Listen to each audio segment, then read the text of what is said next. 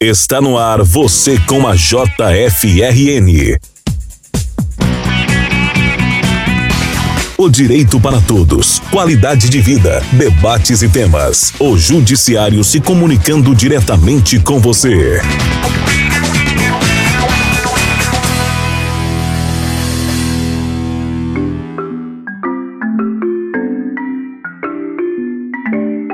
Potiguar, que começou sua carreira no judiciário como magistrado de primeiro grau e chegou ao cargo de ministro do Superior Tribunal de Justiça. O professor descrito pelos alunos como o mestre de grandes lições, que por vezes colocava-se como estudante para melhor transmitir o conhecimento. O cidadão de grandes valores, um homem de um amor extremo à sua família e aos amigos.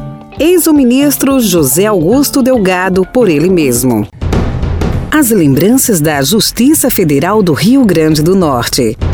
As minhas lembranças eu, se situarem em um dia em que eu ia interrogar 26 velhinhas que era acusada de terem falsificado as suas pensões previdenciárias.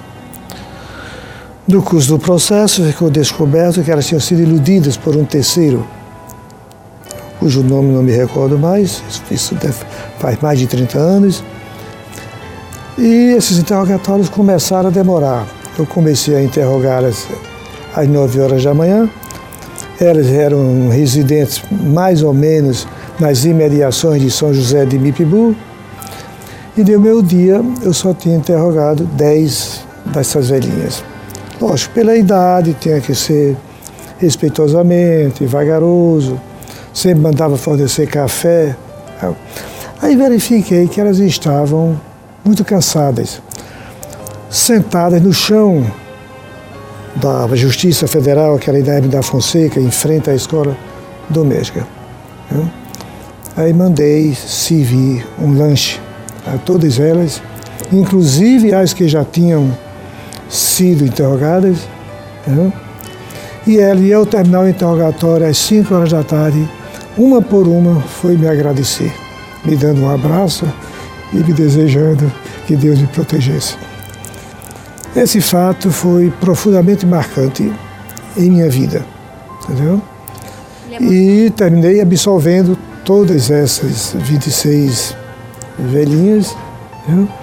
porque a culpa era daquele que é um fato que sempre me emociono quando me lembro, porque demonstra que a justiça tem que pensar nos seus jurisdicionários, entendeu?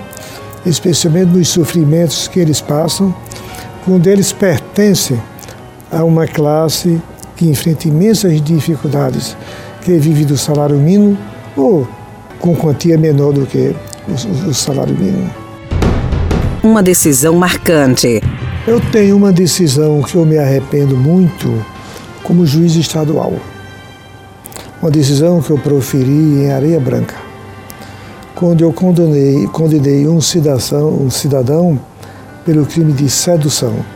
Antigamente, o artigo 217 do Código Penal determinava que aquela pessoa que prometesse se casar com mulher menor de 18 anos e maior de 14, né?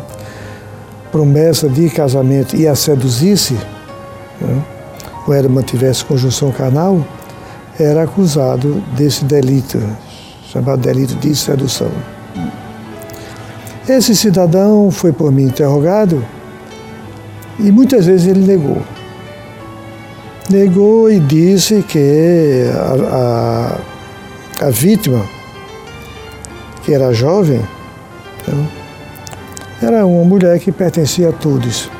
Consequentemente, ela não era mais virgem, porque a lei exigia que, se, que fosse virgem. E as testemunhas que eu ouvi me afirmaram o contrário. Sentenciei a dois anos de reclusão. Esse cidadão foi condenado cumpriu a pena, dei-lhe a opção dele resolver casar com a vítima porque extinguia a punibilidade. Ele não aceitou, disse que preferia contar, cumprir a pena. Quando ele estava cumprindo a pena, eu tive conhecimento que essas testemunhas tinham sido convencidas pela mãe da vítima para mentir. Não podia tomar mais nenhuma atitude, porque ia ter se passado qualquer prazo para interpor a ação. Aí sou promovido para Mossoró. Estou presidindo uma audiência criminal em Mossoró, um crime que tinha, que tinha havido, tinha sido consumado em um cabaré. Viu? E lá para as tantas, entra como testemunha essa mulher que tinha sido a vítima viu? e que, pela acusação que foi feita na justiça viu? de sedução, alguém passou tinha sido por mim condenado a dois anos de reclusão.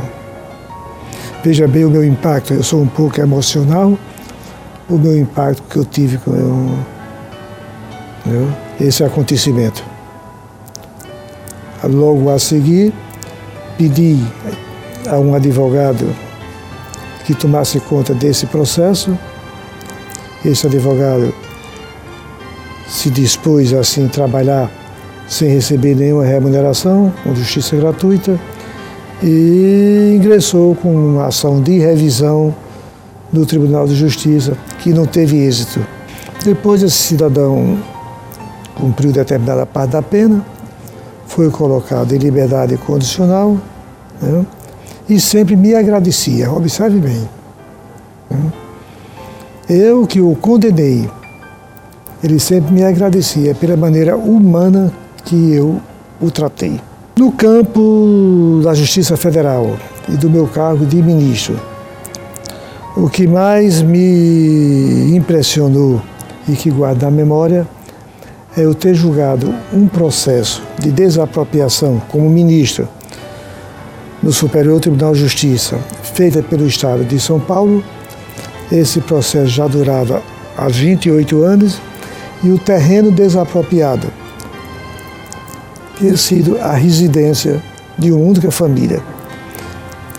E esta família, o chefe já havia falecido após 28 anos, e essa família foi despojada dessa casa, essa casa foi destruída, foi construída uma ponte no lugar e debaixo dessa ponte quem morava eram os familiares do proprietário falecido, quer dizer, os herdeiros dono do terreno.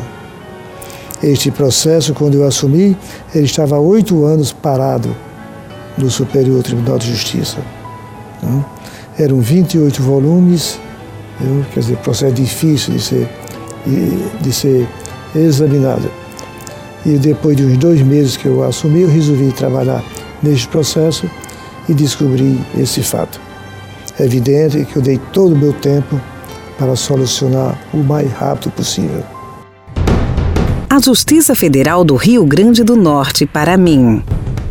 A relação de um sonho, a concretização de um ideal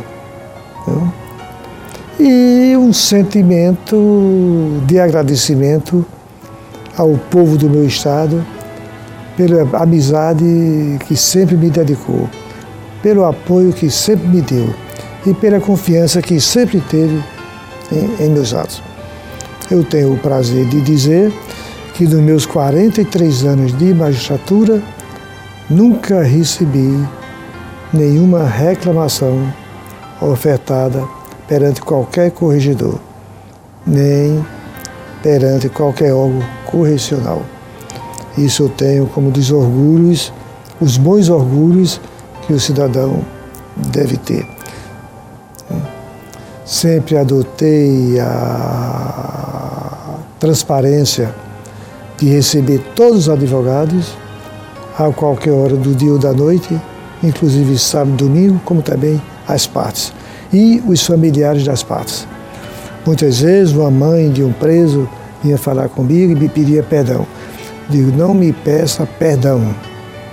É obrigação da senhora, como mãe, vir aqui defender o seu filho. Eu sou pago para isso. Você com a JFRN é um conteúdo da Justiça Federal do Rio Grande do Norte. Se você quiser conhecer mais, acesse www.jfrn.jus.br. Estamos disponíveis no Spotify, Deezer ou na sua plataforma de áudio preferida.